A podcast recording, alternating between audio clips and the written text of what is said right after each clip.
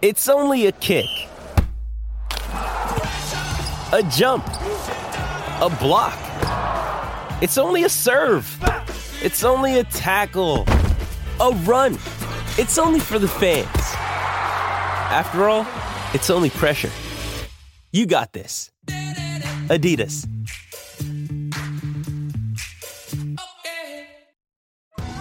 Survivor 46 is here, and so is On Fire, the only official Survivor podcast. And we have a twist this season.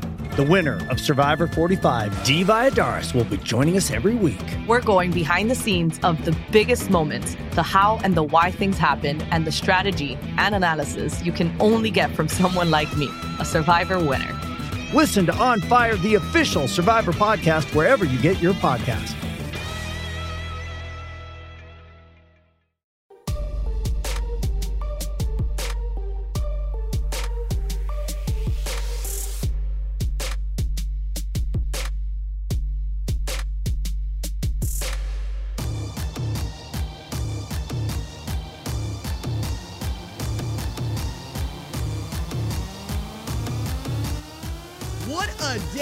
Of Saturday football we have on tap for you. We got to talk about Ohio State dominating Indiana. We got to talk about Michigan dominating Nebraska. We got to talk about Texas and TCU. But first, we got to get into this wild Oregon Washington game. Let's go. It's the number one college football show.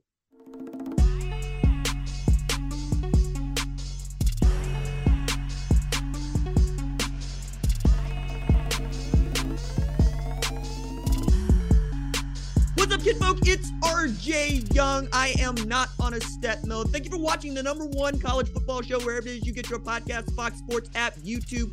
Thanks for listening, rate, review, all those nice things. But hey, look, I'm getting way ahead of myself already because we just got done watching an epic Pac 12 showdown between two rivals that hate each other and the Washington Huskies and the Oregon Ducks. And it finishes with number 25 Washington upsetting number six Oregon 37 to 34. The last seven minutes of this game were spectacular. Beginning with, man, we got to see the run game get started for Washington. Not something I thought we would say going into this game because the Pac 12 has really been about throwing the ball, specifically if you are Washington, one of the best passing offenses in all of football. But Oregon is not here to be crowned Pac 12 champion just yet, but they are getting pushed by a Washington team that I thought, for instance, was going to get dunked on. As a matter of fact, having this great conversation with myself last week about should I rank Washington, knowing what happened the last time I ranked them. And then Bo Nix decided, yeah, RJ, maybe keep that one in the bag as he is absolutely throwing downfield,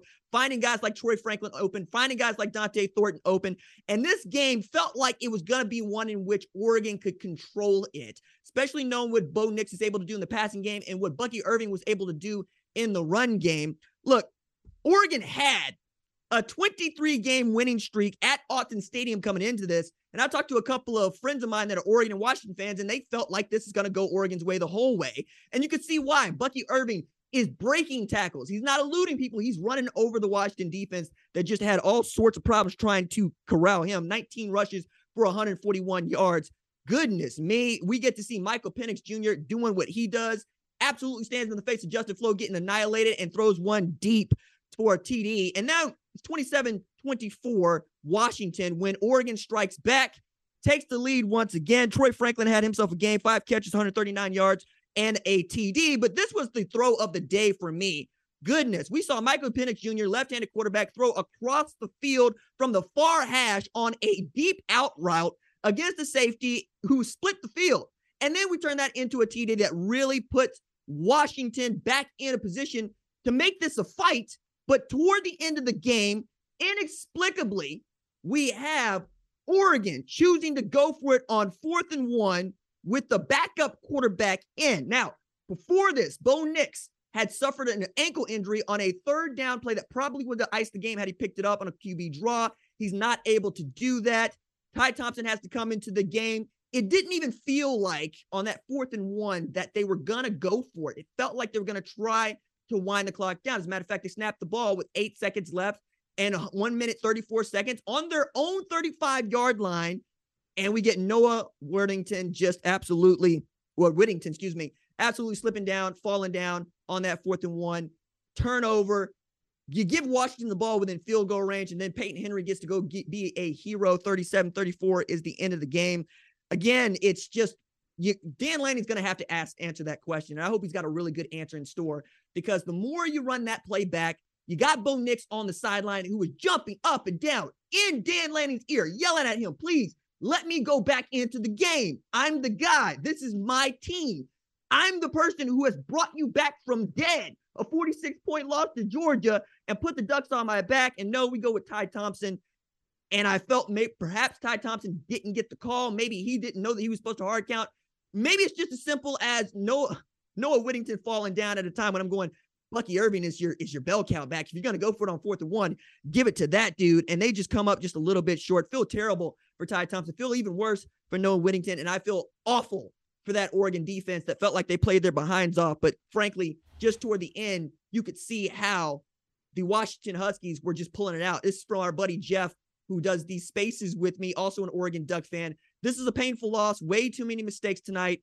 Brutal, man. Yes, because this slams the door on Oregon's college football playoff hopes. For a couple of weeks now, we had been debating is this team good enough to secure the number four spot in the college football playoff? The dunker spot is what I've called it, and get a rematch, uh, quite honestly, against the Georgia team that embarrassed them in Atlanta. And it probably would have had that rematch in the Peach Bowl, would have been basically are you the same team? Have you actually got that much better? Or is your schedule just that much softer? Are you really in this to win it? And more than that, it hurts for the Pac 12 and it hurts for Oregon because they're probably out of the Pac 12 championship if things continue to go to the yard. Still got to get past a really tough Washington, or excuse me, Utah team and a really tough Oregon State team, quiet as it's kept.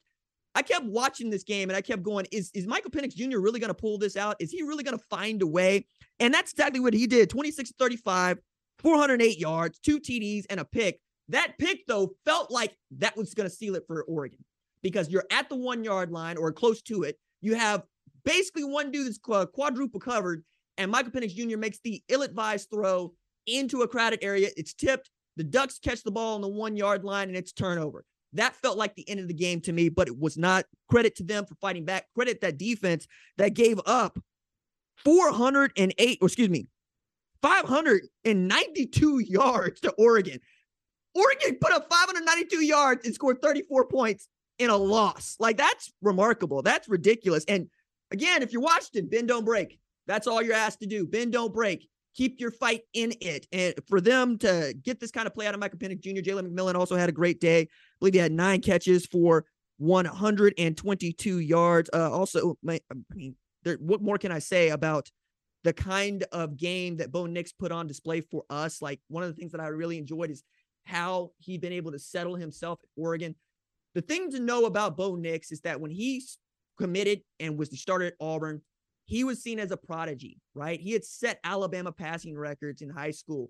He was going to be the guy to bring Auburn back to, frankly, what it hadn't been since Cam Newton was their starting quarterback. And what he found out was having three offensive coordinators in his time there, he wanted to make every play perfectly, and he got really hung up in trying to do that.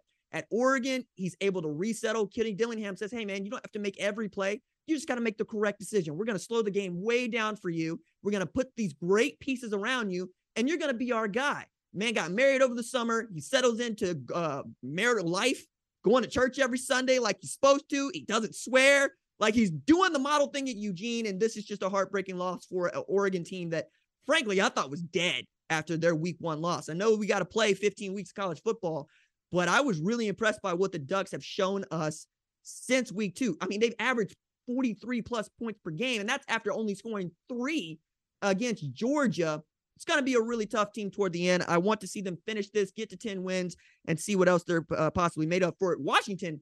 Goodness me. Uh, I, I got to say, Kalen DeBoer has to be turning heads down there at Seattle because I had some really frank conversations with Washington fans going, you guys don't understand this. He's really good. Like Fresno State was really good last year. And when he was the OC at Indiana with Michael Penix Jr., he was really good. And they're going, we're Washington. What are we going to do with a guy like Kalen DeBoer? Well, this. You're going to go knock off the best team in your conference and you're going to make a name for yourself. Going to keep moving up these uh, top 25 rankings and see where you end up because there's no, no shade to it, but Washington could end up a top 10 team if some things break their way. And they still might because we've got a couple of really great weeks of college football left. Again, I'm just impressed. I really am. We saw two transfer quarterbacks who were pronounced dead at Indiana, uh, uh, and Michael Penix Jr. felt broken. Uh, you heard Brock Huard on the call say his spirit was broken. He saw him call those games. And then you had a Bo Nix who was damaged goods, right? One of the worst 2019 five stars anybody's seen going into that same group of guys that just underperformed, but have found a second life. Jayden Daniels also in there. We'll talk about him in a little bit, but goodness, I was impressed. I was very excited to see these dudes going at it. And frankly, against the other game in prime time, Washington and Oregon delivered. A good time to talk about number four Texas Christian controlling number 18 Texas 17 to 10. This game was supposed to be a high scoring affair, and it simply was not. The defenses came to play in this one. Right now, you're just watching Kendre Miller, the best running back nobody knows about, take it 75 yards to the house. He becomes the first 100 yard rusher against this Texas defense all year. And this is after they basically kept the lid on the dude for the better part of two and a half quarters. But you had one linebacker miss his gap. Kendre Miller exploited that hole and took it all the way to the house. He came into this game as a thousand yard rusher. This coincidentally was one of the first matchups we saw between 2,000 yard rushers, the other being Bijan Robinson for Texas. And then here, what felt like the game was, uh, excuse me, the play to put the game away for me, which put TCU up 10 to 3, was Max Duggan looking up and seeing six foot four Quentin Johnston all by himself in the end zone. Those Texas safeties just got all sorts of turned around, and somehow you end up with a top 10 draft pick, the number two wide receiver on most people's boards, including mine, going into the NFL draft, wide open and alone on the 40 acres. Can't happen. And for Texas Christian, this is an out- outstanding win because they came into this as a seven point dog to a Texas team that, frankly, they've had the measure of over the past 10 years, but they also had a lot of emotion on their sideline and a lot of emotion from their fans. The way I want to set this up is, quite frankly, Gary Patterson has a statue of himself at Amon G. Carter Stadium because that's what he meant to Texas Christian football. He had that statue while he was still head coach there. He stepped down and then took a job as a special assistant to head coach Steve Sarkisian at Texas, a place that he has mercilessly teased in years past and a place that Texas Christian fans absolutely hate. As a matter of fact, 2015, he was asked before they're getting ready to play Texas, what is the challenge for your defense? To which Gary Patterson said, We've beaten better with less. And they did just that on October 3rd, 2015, stomping on Texas 50 to 7. I thought going into this one, it wasn't going to be that lopsided, but certainly TCU has felt everybody, including myself, just say, I don't trust you as an undefeated team. And they said, cool, that's fine. We secured our spot in the Big 12 championship with this win, clinched the position, and we moved to 10 and 0. Fight us because everybody else who's tried to has lost. That's five ranked wins for the Texas Christian Horned Frogs in Sonny Dykes' first year. And this is the part where I make Oklahoma fans even madder than they already are when I say it is not out of the question to think you're going to see Garrett Riley on one sideline, USC head coach Lincoln Riley on the other, and you're going to have to deal with it. Also, shout out to Joe Gillespie, who is Texas, like to read about, a high school coach from Stephenville who showed up with a defense that he brought from Tulsa running 335 and giving Steve Sarkisian fits. All right. I'm impressed by the Texas Christian Horned Frogs. I want them to keep this energy going, especially knowing we got Max Duggan on one side of this. We got, quite frankly, the number one recruit in the 2022 class in Quinn Ewers on the other. Max Duggan wasn't even a starter to start this season, and he has become the guy once again for TCU. He finished the game what I thought was, you know, underwhelming performance and really was riding the run game as much as he could and the defense. But Quinn Ewers really been underwhelming basically since Alabama. He's had one 300 yard passing game since he returned from injury. In this game, he was 17 of 39 for 171 yards with an interception and no TDs. He's overthrowing receivers. He looked like he was not seeing the clear picture. Joe Gillespie and that defense doing a great job of just confusing that dude. Every time they drop people back into coverage, he looked lost. Ja'Tavion Sanders couldn't do much. Xavier Worthy couldn't do much. Jordan Whittington couldn't do not do much all of these starters and stars for Texas getting stymied by the Christian University in Fort Worth, Texas. Gotta love it. Time of possession on this one. TCU just held the ball 37 minutes, 22 seconds to Texas, 22 minutes, 38 seconds. This is also an extremely important win for TCU win your clunkers. That's that's the rule. Win the games that everybody says, I don't know if you're any good. And you get to say yes, but that's a that's a W and not an L. We've seen it. Ohio State did it last week with Northwestern. This week, Texas Christian did it against a ranked Texas team that a couple weeks ago, even Joel Klatt is making the argument. Tell me that if you win this game, that that's not a top 15 team against Alabama. Tell me that that team's not that good.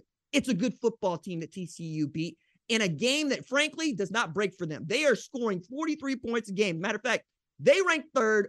Oregon ranked fourth in scoring points per game. Both of them underperformed on that front, but came out with what I thought was in TCU's uh, instance, a defense that said, no, no, no, we're here to play in a way in which, frankly, they hadn't been tested all year. I'm excited to see what they can do the rest of the way. They've got a couple of really interesting games left. One against Baylor, a game they could lose. One against Iowa State, a game they could lose because the Big 12 is just that tough this year. But they control their own destiny to get in the college football playoff. All they got to do is win the next three games they play, and they're in. It's a good way to move into number two, Ohio State, crushing Indiana 56 to 14. Did they start fast, the Buckeyes? Yes, they did. They led 21 to 0 with 253 left in the first. So that's a check. Did they run the football well? Yes, they did. Quickly, Miyan Williams had 15 rushes for 147 yards in the first half. Ohio State had 190 by itself in the first half, right? We're getting to see what this team is capable of with guys like Dallan Hayden, true freshman coming off the bench to go and score touchdowns for them. And then I got to see CJ Stroud go be CJ Stroud again. And that was really great to see. You had 297 pass yards for him. And seven of those catches, those completions were to one dude named Marvin Harrison Jr., who was outstanding. Here's Miyan Williams running straight in. Like, that's a runaway Peterbilt getting into the end zone right there, guys. Like, this is the also the dude that my man Tyler Wojak really, really loves. Like, he's going, that's running back. That's what a running back's supposed to look like. Meanwhile, the passing attack has got Xavier Johnson going to work. It's got Cade Stover making men miss and diving toward the end zone, making OC and tight end coach Kevin Wilson feel good during this game. And again, I can't say enough about having guys like Xavier Johnson as a fifth year senior be able to do things like take a rush play 71 yards to the house. Ohio State defense also came to play. They had five sacks in three quarters. They allowed seven points in three quarters, and then they got the starters pulled. They gave up another touchdown, but Again, a dominating performance for the Buckeyes.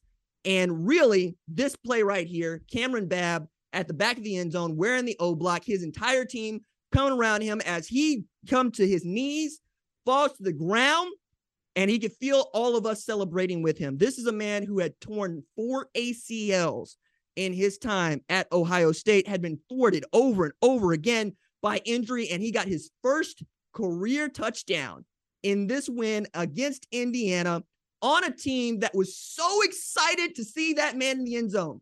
And Ryan Day said this in his post-game press conference, and I think it's worth repeating. This is what college football is about. It's about moments like that. One of the reasons that I think Ryan Day even said, I love coaching because like guys like Cam Babb exist. And my guys understand it when that guy scores what to many people is just a garbage time touchdown. But to the Ohio State faithful and to that football team meant the world. And I'm so impressed by the team chemistry on display there. Everybody pulling in the right direction.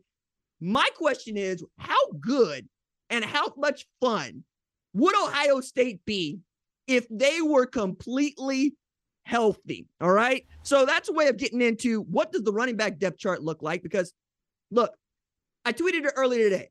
Ohio State has played multiple games without two of the nation's best skill players in Jaxon Smith-Njigba and TreVeyon Henderson. Okay.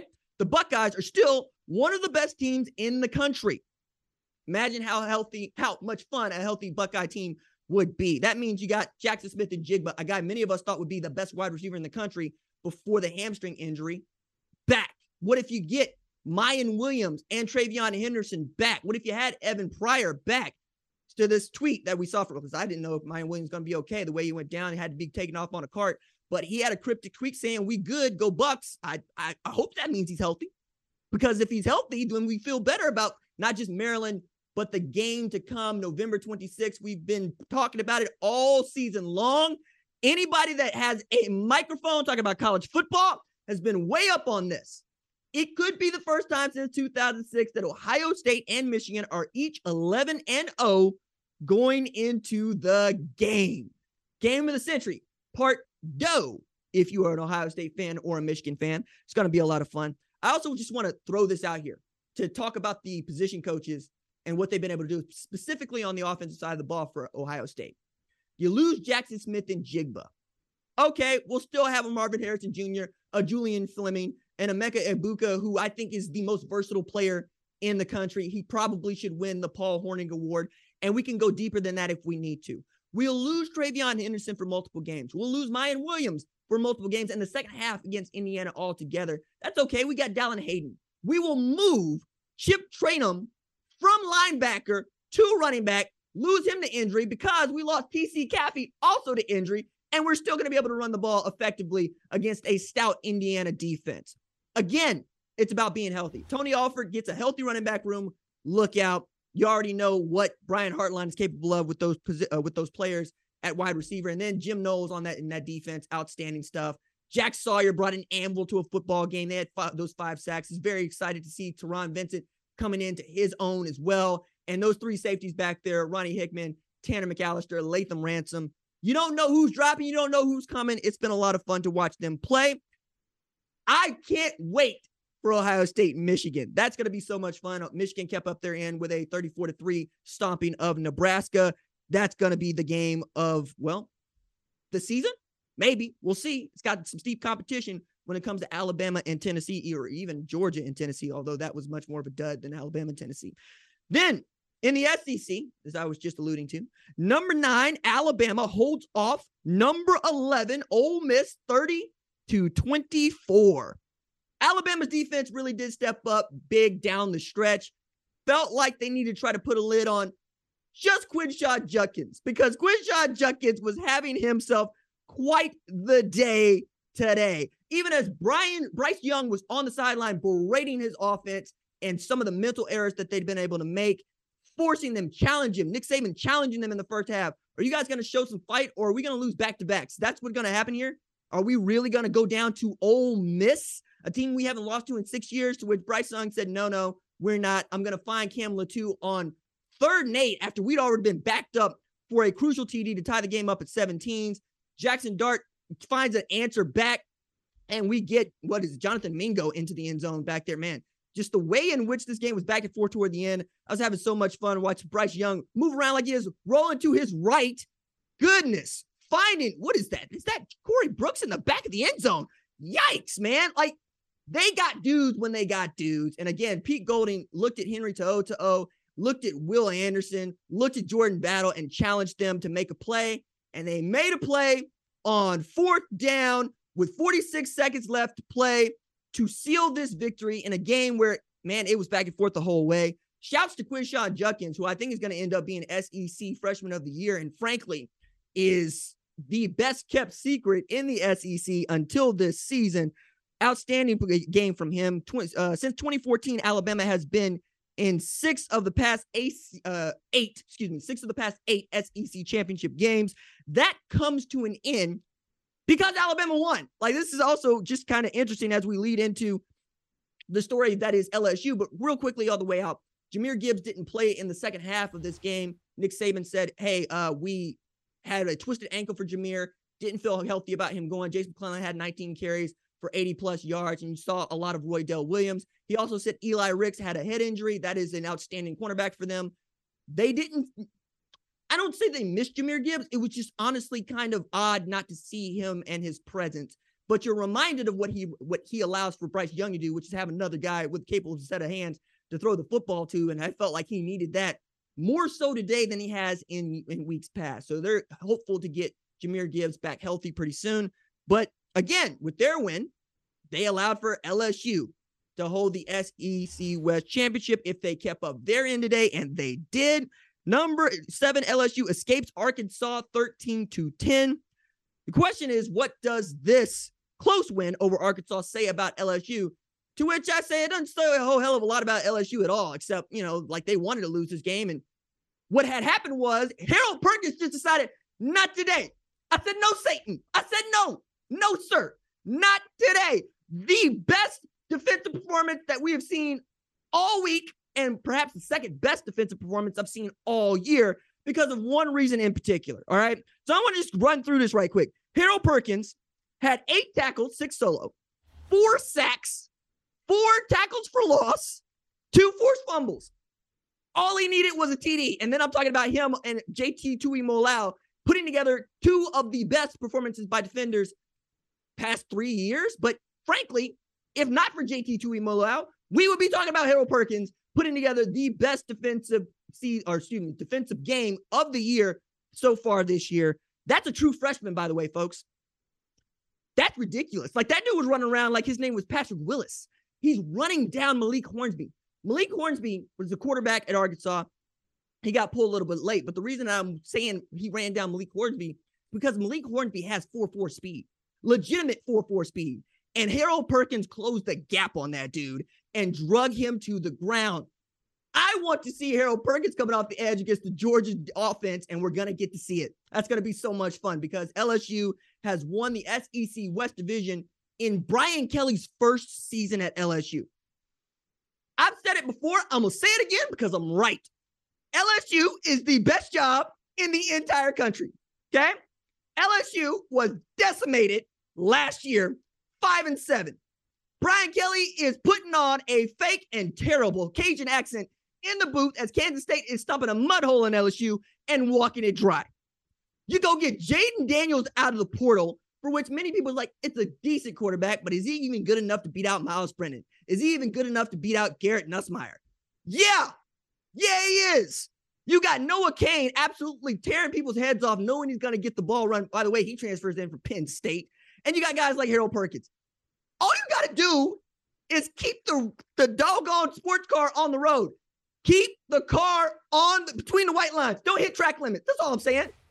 It ain't no big deal at LSU. You got bodies. You got dudes. Look, I'm gonna say it. If I got into head coaching and they said, "Hey, RJ, which team do you think you go win a national championship tomorrow with?" I'm gonna choose LSU. Okay, Les Miles, Ed Orgeron, Nick Saban. They all got national championships at LSU. And guess what? Two of those dudes ain't in the same sentence as Nick Saban. Okay. Okay. Now we got Brian Kelly, who is staring down, beating not just Nick Saban, but Kirby Smart possibly in the same year. Tell me the number of people to be able to say that. That's all I'm saying, right? He's to get that opportunity, and that's to be a lot of fun for us to watch.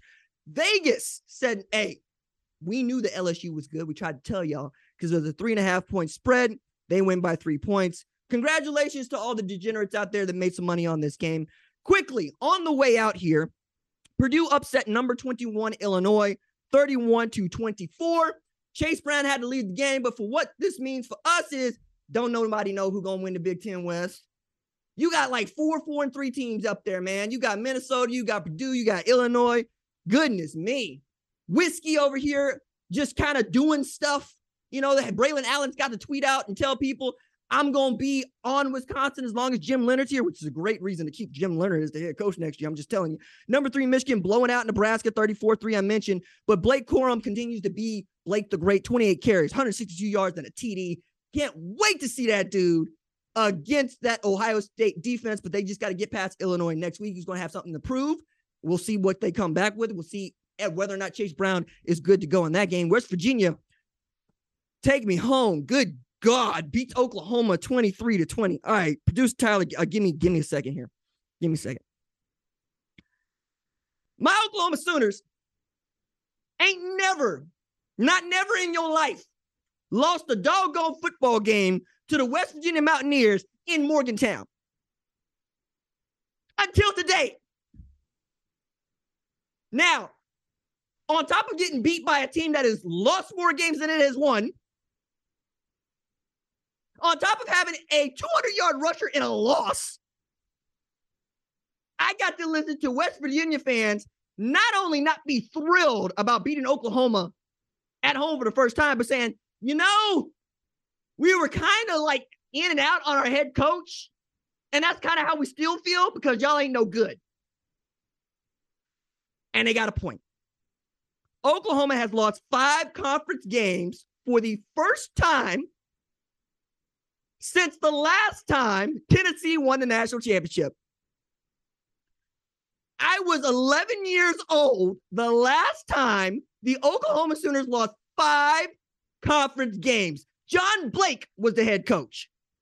Rex Ryan's brother was on the sideline as defensive coordinator. Folks, folks, I am not okay. I am, I am, I am, I am, I, I, I, I, I am not okay. Because now, not only do I gotta watch Josh Heupel stomp a mud hole in Missouri 66 to 24, some such nonsense, putting up 724 yards. I got to tell Tennessee fans that the omens are there. The last man to lead Oklahoma to a national championship is the head coach at Tennessee. At a time when they are the best one loss team in the country, at a time when they are still very much in the college football playoff, and at a time when we can look and say, when's the last time Oklahoma was really bad? Oh, yeah, that was the year that, you know, Tee Martin and them won the national championship. Rocky Top, you're welcome. Just I've I've I've, I've given it out to you. I don't know how you're gonna get in the college football playoff, but it feels inevitable now. And, and for Oklahoma, goodness me, I said I said this way. This leads me into the next the next point, producer Tyler. I appreciate you giving me a little space here. UConn beat Liberty. The number 19 team in the AP poll, they beat them 36 to 33. Not only do I got to talk about Jim Mora making the UConn Huskies fun football, earning $25,000 bo- bonus, by the way, for getting the six wins. But I got to talk about the UConn Huskies being bowl eligible before the Oklahoma Sooners.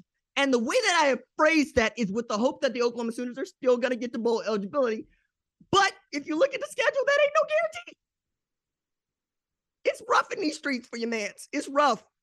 It's rough. It's a good reason for me to go see Wakanda uh, uh forever for a third time. That's that's where we're gonna need some happy space right now. But not as happy as the UConn Huskies, who got to be living their best life, knowing they're going bowling. And then Vanderbilt getting off the schneid against the SEC. Holy smokes! Vanderbilt knocks off number 24 Kentucky, 24 to 21, snapping a 26 game losing streak inside of the SEC. Their last win prior to knocking off a ranked Kentucky was against Missouri in 2019. Folks, we've had a literal plague since then. Shout out to Clark Lea, Vanderbilt Commodores. I'm sure that that is the best team that your money could buy. And that's enough to be said about what's going on in Nashville. All right. That is going to do it for this episode of the number one college football show. My thanks as always to our lead producer, Tyler Wojak. Our senior producer is Catherine Donnelly. Our director is Kyle Holly. Our social media maven is Javion Duncan. Our lead of screening is Reg Cohn. I'm the host, RJ. We will see y'all on Monday talking through top 25 college football playoff scenarios and a diamond in the rough. Deuces.